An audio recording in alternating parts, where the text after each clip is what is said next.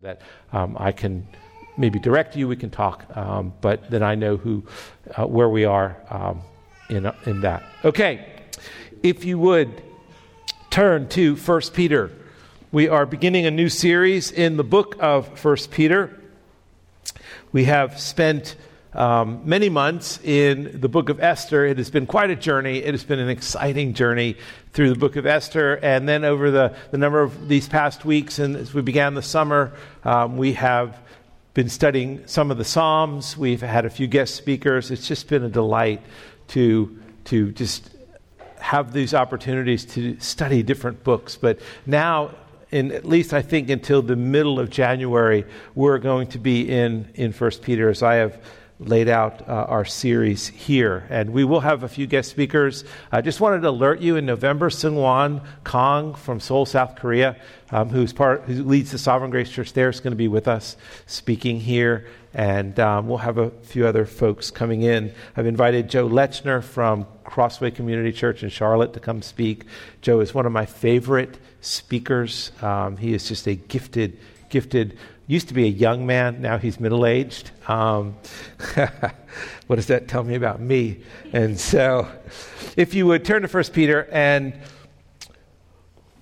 let us look at beginning in verse 1. Peter, an apostle of Jesus Christ. To those who are elect exiles of the dispersion in Pontus, Galatia, Cappadocia, Asia, and Bithynia, according to the foreknowledge of God the Father, in the sanctification of the Spirit, for obedience to Jesus Christ, and for sprinkling with his blood, may grace and peace be multiplied to you. Father, we, we find that your word are words of life. And we ask this morning that these words of life would bring life to us. Lord, may we, may we understand, may we have the illumination of your Spirit this morning to comprehend the truth of your words and what stands behind them, the, the loving sacrifice of your Son, Jesus Christ. And may, may these words, as they are spoken, as they are preached, may, may my words bring glory to your name. And may your, your church be encouraged, and may your church be refreshed, and may your church be edified, and may your church be convicted where appropriate. That each life here is lived for your glory. We pray this in your Son's name. Amen. Over the past months, we have, as I said, studied the book of Esther. And when we studied Esther, we, we learned what life was like for those who were living in exile. The Jewish nation of Israel, God's chosen people, had sinned greatly at that time against God. And because of their sin, they experienced God's discipline through his judgment. And they were exiled from the promised land and forced to live in a foreign country under a foreign dictator. That's, that's what the book of Esther is about. And as we saw in Esther, these exiles suffered for being the people of God to, to, point, to the point of almost being annihilated until God rescued them.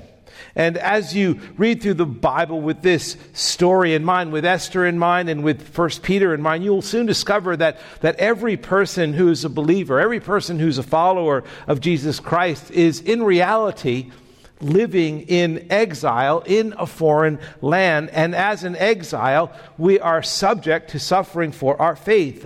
And that is what First Peter is about. The suffering Peter speaks of in this letter the suffering that we will read about in the coming months, the suffering that these folks in Pontus and Galatia and Cappadocia and Asia and Bithynia and literally throughout the known world, the Christians who were living at that time, those, those believers, that their suffering was not suffering from, from physical pain or from illness or financial troubles, but suffering from their faith in Christ, for, for being a follower of Christ. And Peter, Peter writes this letter. He writes this letter to bring hope and to bring faith to those who are suffering or who will suffer in the future. Found, foundational truths are certainly proclaimed in this letter, but, but this letter is not to teach particularly specifically doctrine, but to inspire faith when trouble comes to the believer. D. Edmond Hiebert says this, he writes this about 1 Peter. He says, 1 Peter was not written to expound momentous doctrinal truths.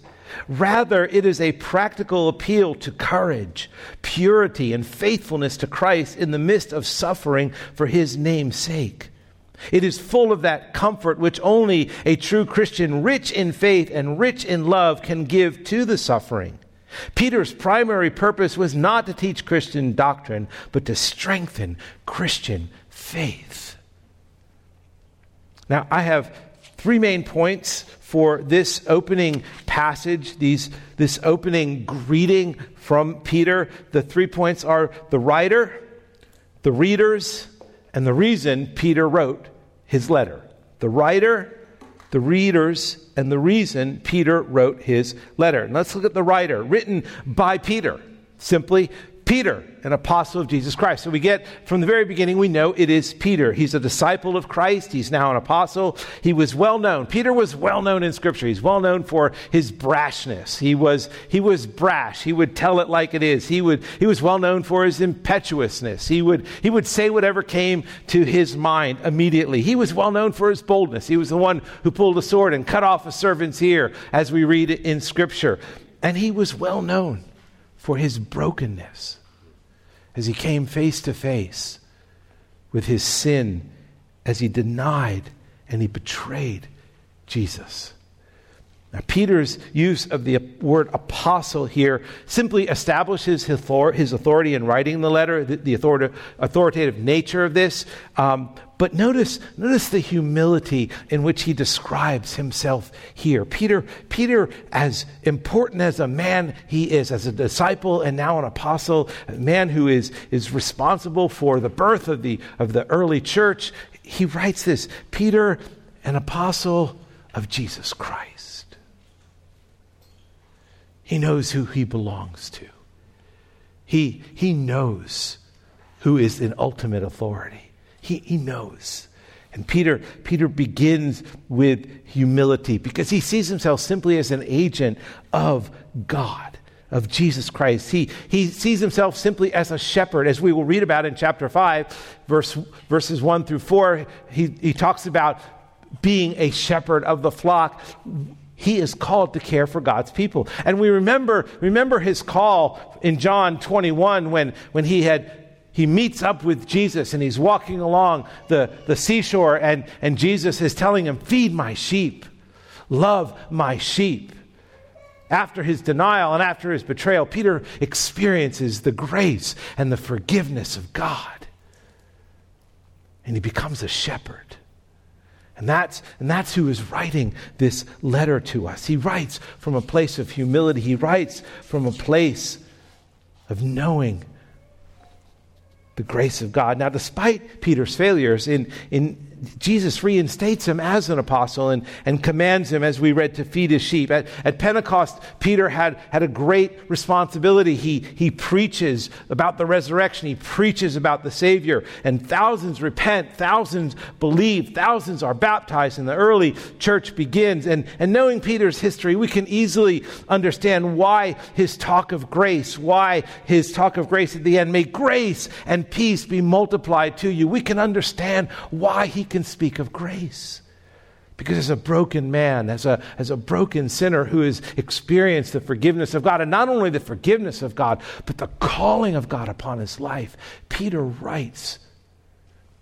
He writes to the churches to care for the churches. He knew and loved the grace of God. And that is what he so passionately desires for his readers, that they as well would know the grace and peace of God and have it multiplied to them.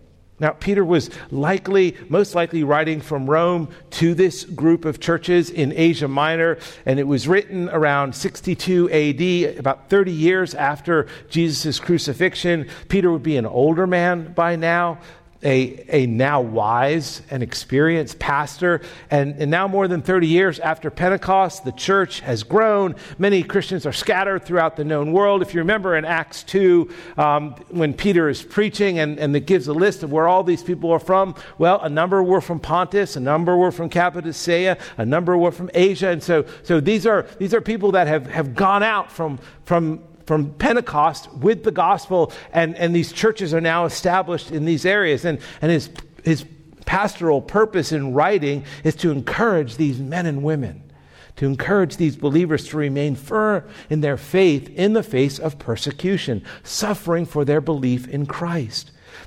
It appears, look at, look at chapter 4, verse 12. Peter is writing and he says, Beloved, do not be surprised at the fiery trial when it comes upon you to test you, as though something strange were happening.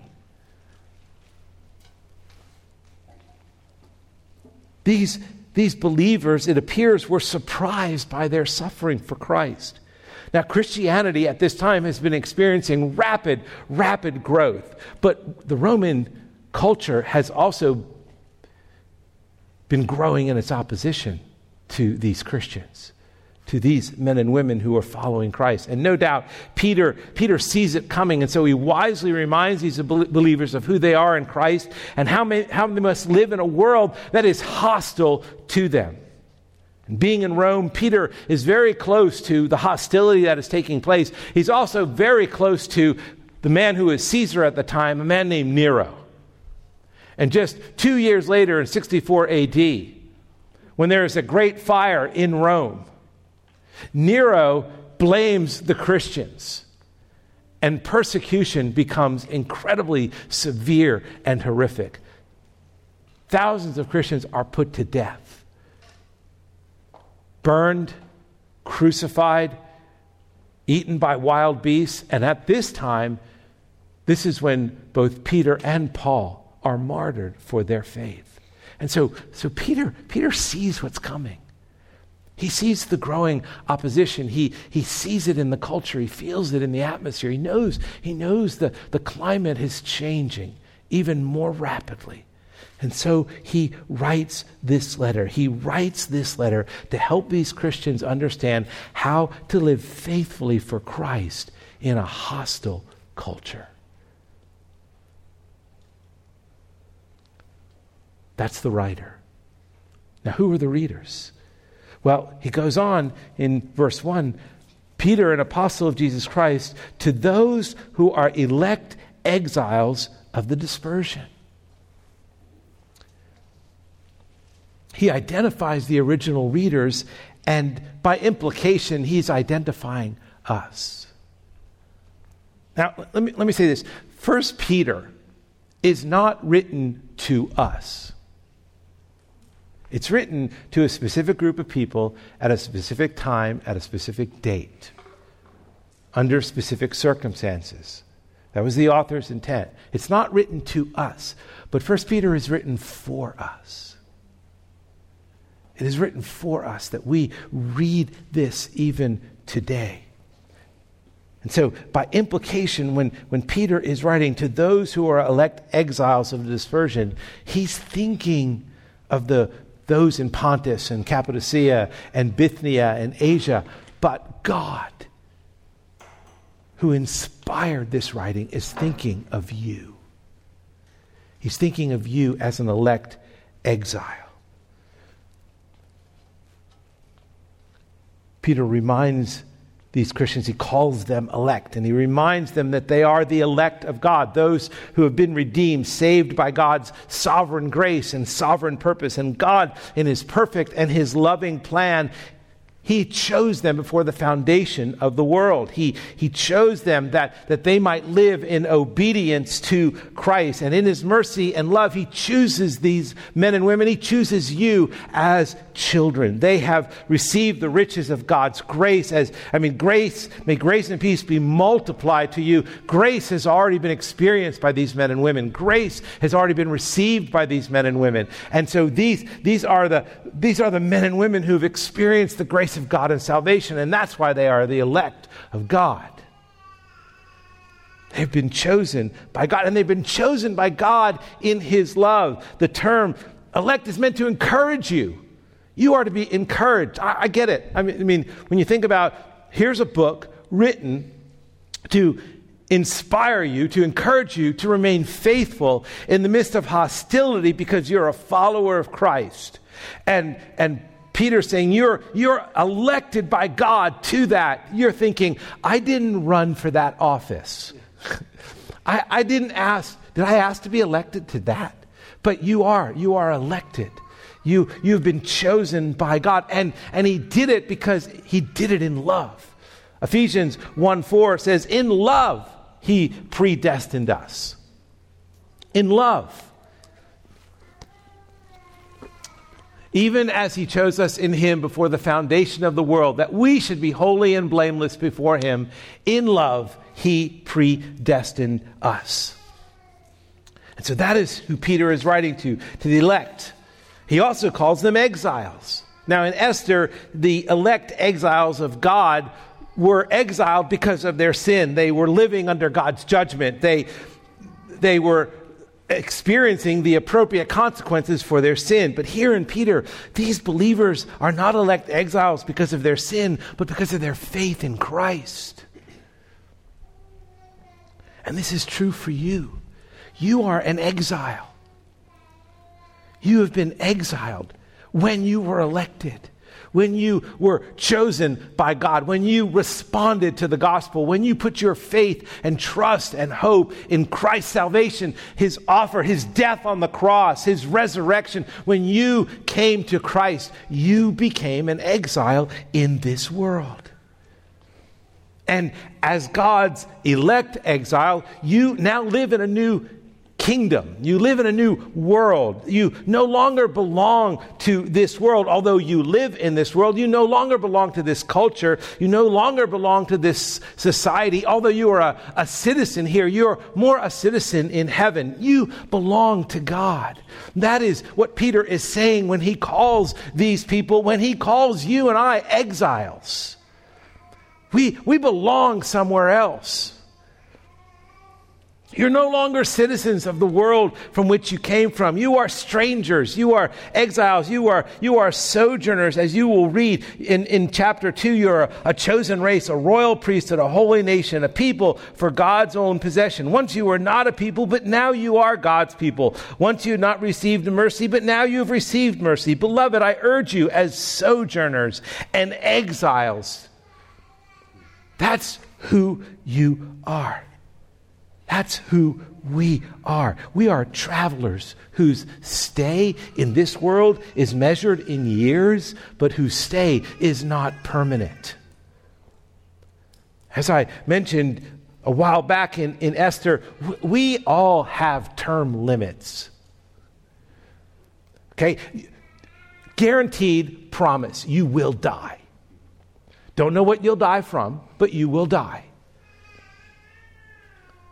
and you will die. And when you die, where will you be? You will be in the new kingdom. You, and you are now in the new kingdom. Exiles live between two worlds. And as exiles and strangers, we never perfectly fit into or ever fully belong to this society, this culture. And, and being in this culture can be uncomfortable, awkward at, at times. I have, I have had the opportunity to travel uh, quite substantially internationally, and I have been to a lot of different countries, and I have realized how many cultural mistakes I have made over the years. I didn't realize that when you have tea in England, you do not pour milk into the tea after the tea. You pour milk into the cup before the tea. Why do they do that? I don't know. I think they're just simply nuts. I don't get, I mean, who cares whether you put the milk in first? But they do. And they look at you like you're just some dumb American. And most likely I am some dumb American. You go to India and you eat with your hand, but you do not eat with your left hand. You eat with your right hand. Do you know why you do not eat with your left hand? You do not eat with your left hand because they use their left hand for something else. And when they're done going to the bathroom, they clean their left hand. That's what they use their left hand for. And so when we're on a, on a medical missions team a number of years ago, and we're in a group sitting outside, everybody's got their plate, and one of the guys in my group is left handed. And he just immediately goes and he starts eating. The look on their faces from the Indians was appalling. And you just think, oops.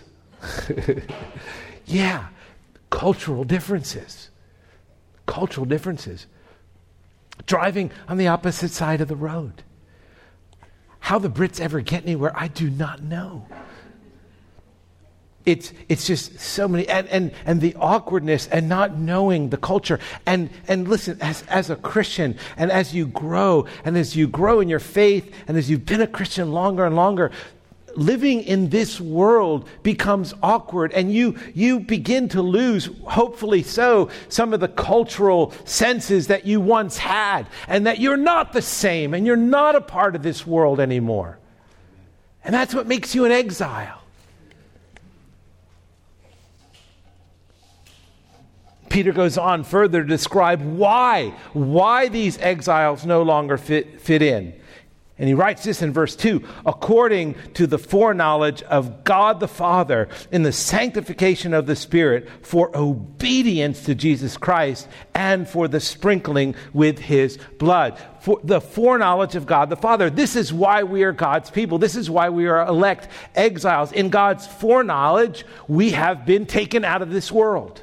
We've been taken out of the world that we were once comfortable in, where we once lived, and where sin was not an issue. We did what we wanted. We lived for our own pleasure. We, we followed after our own desires. That's the world we lived in. And God, God rescued us. He chose us. He elected us. And then He exiled us from that world.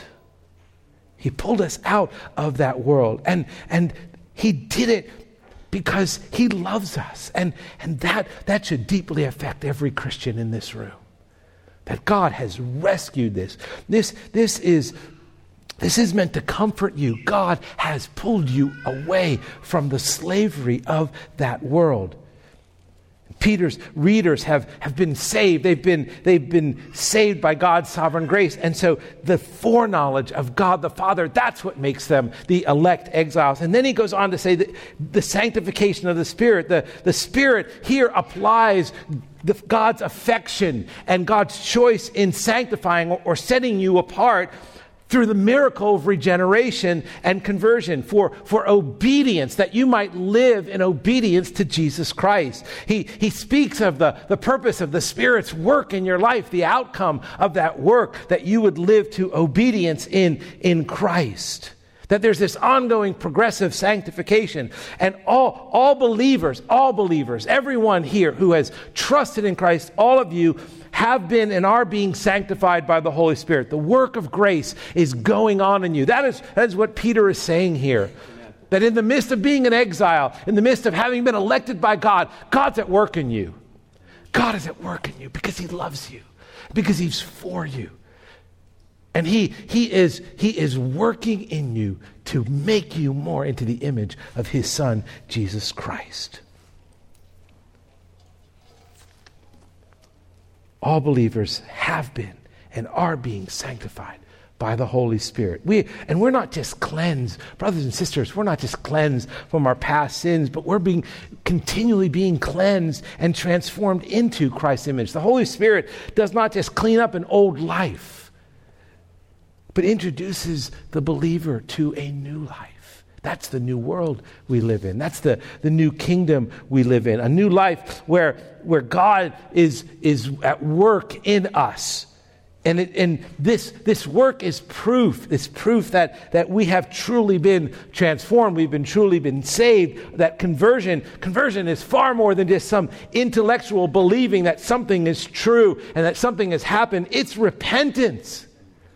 It's turning away from a past life. It is faith. It's a commitment to Jesus as Lord, not just as Savior. And it results in the way our life is characterized by this obedience to Jesus Christ. It is this obedience to Christ that creates problems for us in our culture. That, that's, that's what makes the difference. We're, we're living lives that are obedient to God's word, to the truth of God's word. And you know what? The culture, the culture struggles with that. The culture just doesn't get it.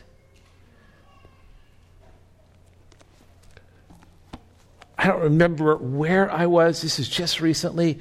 I was talking to somebody and they asked me how long Marilyn had been married. And I said, well, it, almost 40 years. And they just, they were shocked. They just said, well, how did you do it? How, how did you do it? Because nobody in our society makes it to 40 years. Well, they don't know us. They don't know our world. They don't know what Christ has done in us. God, God is at work. D. Edmond Hiebert says this The sign and proof of being among the elect is not an empty prating, which means babbling, of how secure we are once we've believed, but rather how sensitive we are to the principle and practice of obedience to the Savior we have trusted. Okay, in other words, there's something behind our profession of faith. And it's that profession of faith that makes us exiles. It's that profession of faith that makes us different, that should make us different, should make us very different. And then he goes on, then Peter goes on to say, for obedience to Jesus Christ and for sprinkling with his blood. What does he mean there? Well, he, what he means is this listen, we are never, we are never perfectly obedient, not in this life we still sin. We still need cleansing. And Peter reminds us that God forgives and cleanses us through the blood of Christ. 1 John 1 7 reminds us, but if we walk in the light as he is in the light, we have fellowship with one another, and the blood of Jesus, his son, cleanses us from all sin. And then verse 9, if we confess our sins, he is faithful and just to forgive us our sins and to cleanse us from all unrighteousness. The writer of Hebrews tells us that our conversion, we were, we were cleansed not with the blood of bulls and goats, but with the blood of Christ poured out for our sake and his death, that, that blood, in a sense, sprinkled on us, giving us complete forgiveness for all our sins. Listen, the penalty of our sins has been paid for by the blood of Christ, the substitutionary sacrifice he made on the cross. We are cleansed, and we are continually being cleansed because we are elect. And as exiles, when we sin, we don't ignore it, we confess it.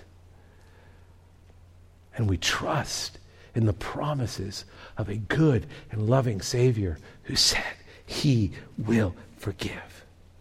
And did you notice, have you noticed the Trinity is involved in the creation of this elect exile? The foreknowledge of God the Father, the sanctification of the Spirit for obedience to Jesus Christ, the Trinity is involved in our, in our, our elect exile. Our, our status is, as exiles is rooted in the Father and the Son and the Spirit. We've been rescued from our way of life and the wrath of God against our sins. The entire Trinity is active and involved in our salvation. We are chosen by the Father, saved by the Son, and sanctified by the Spirit. And that is what Peter is doing. And so, although this is not a doctrinal teaching that Peter is giving, he is teaching doctrine. He is teaching biblical truth. He is teaching us what salvation is all about and how it came about. And that is why he says, You are elect and you are exiles. So that is that, that's who he's writing to us, elect exiles. Those are the readers. And then there's the reason. Why was First Peter written? And that's the reason. Finally, this opening greeting, it's no formality. It's not just a, hey, I'm writing to you, hope things are well. No, no, it's far more. It's an announcement of God's grace revealed in His saving work, in His sanctifying work, in His save, in sustaining work as we're united to God's grace and peace. A grace and peace we desperately need in a hostile world. David Helm said this. He said, We have a lot in common with Peter's first readers. In Christ, we are God's chosen, his elect in all the earth, and yet we are living our lives in a complex and often confusing context. Oh, I love this. He says, We're capable of waking up each morning in joyful praise and going to bed dejected in spirit. Are we not?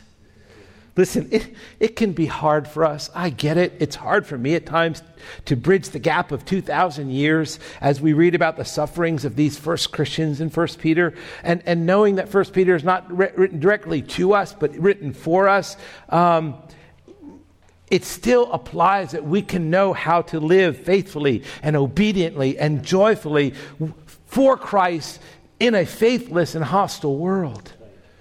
43 years ago, 43 years ago, this month, actually tomorrow, 43 years ago tomorrow, when I became a Christian, this book of 1 Peter and its subject about suffering for Christ was more relevant to those living in communist countries, in Russia, in China, in North Korea, Cuba. Those believers suffered greatly for following Christ. Their, their nations were atheistic, and to believe in anything other than the state was treasonous. And when I was converted in 1976, the Jesus movement, brothers and sisters, it was in full swing. Thousands of young people like myself became Christians. The church was viewed positively, pastors were respected, and the community at large supported Christianity. Back then, back then, 43 years ago, honestly, I would have never thought that in less than 50 years that would all dramatically change. And change it has. Listen, in just the last few weeks, this is what I have read.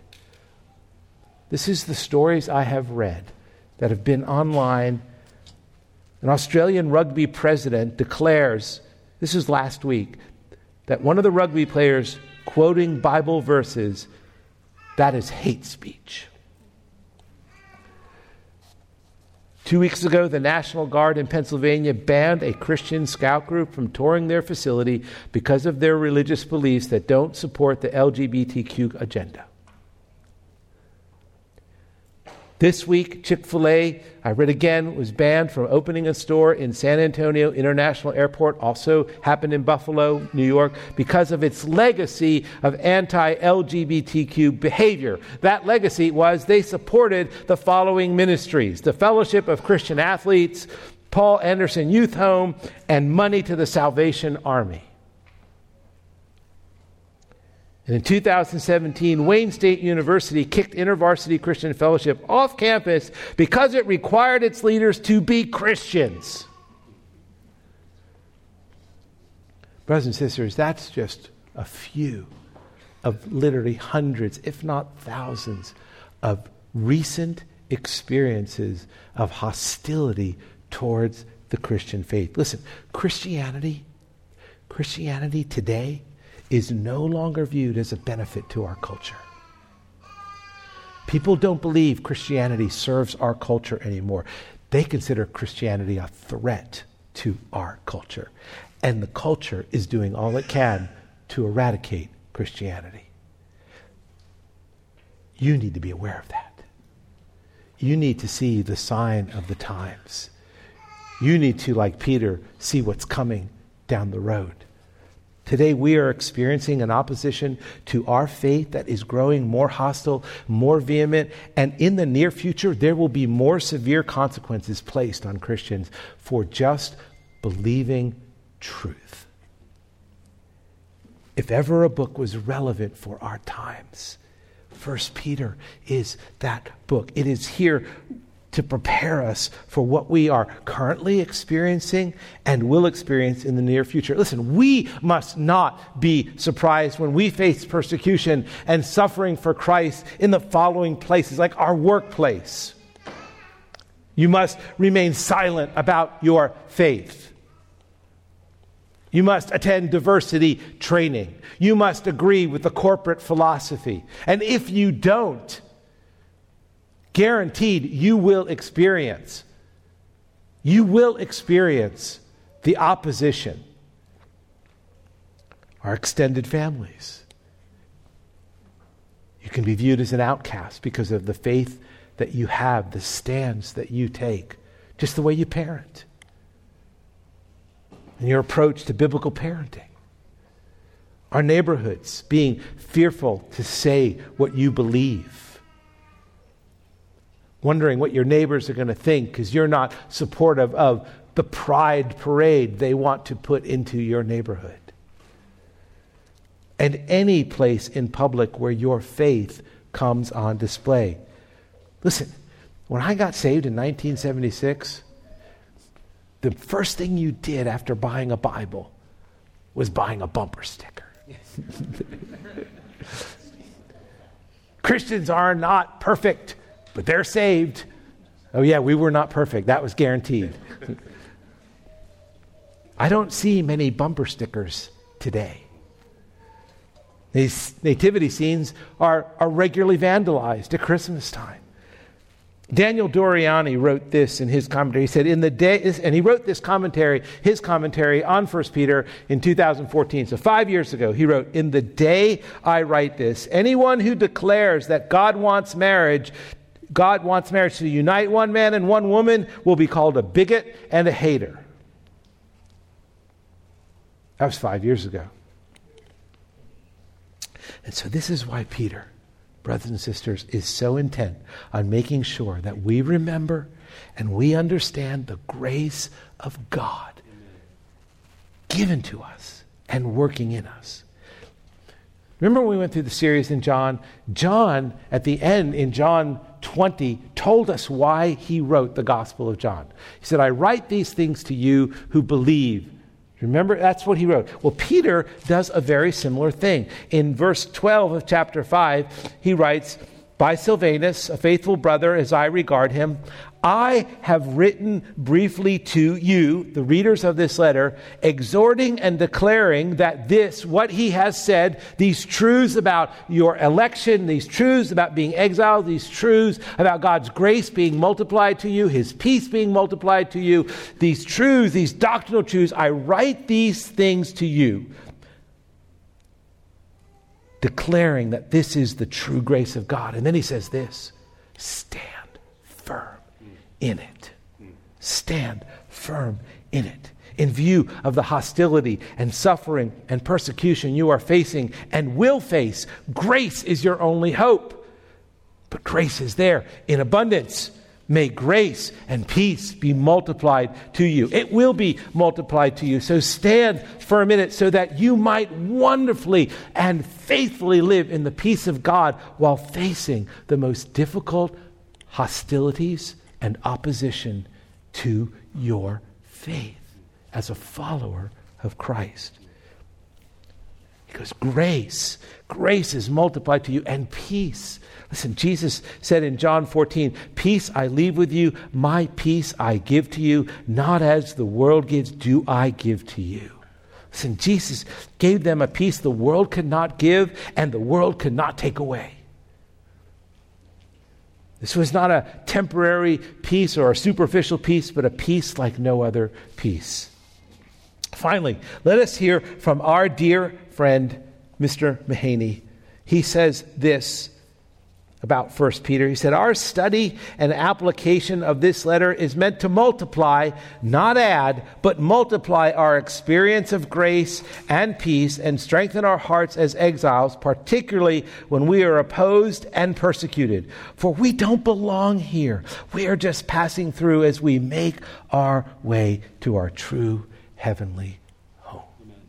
And so, brothers and sisters, in the coming months, we will study what Peter is talking about with respect to hostilities, with respect to faithfulness, with respect to the grace of God in our lives. Father, thank you for your word that, that prepares us and encourages us and sustains us, especially as we, as we faithfully live as elect exiles in a growing hostile world. Oh Lord, may, may our witness never fade. May we never duck from the truth and speaking what is right. May we be bold by your Spirit's strength and grace for your glory. In Christ's name, amen.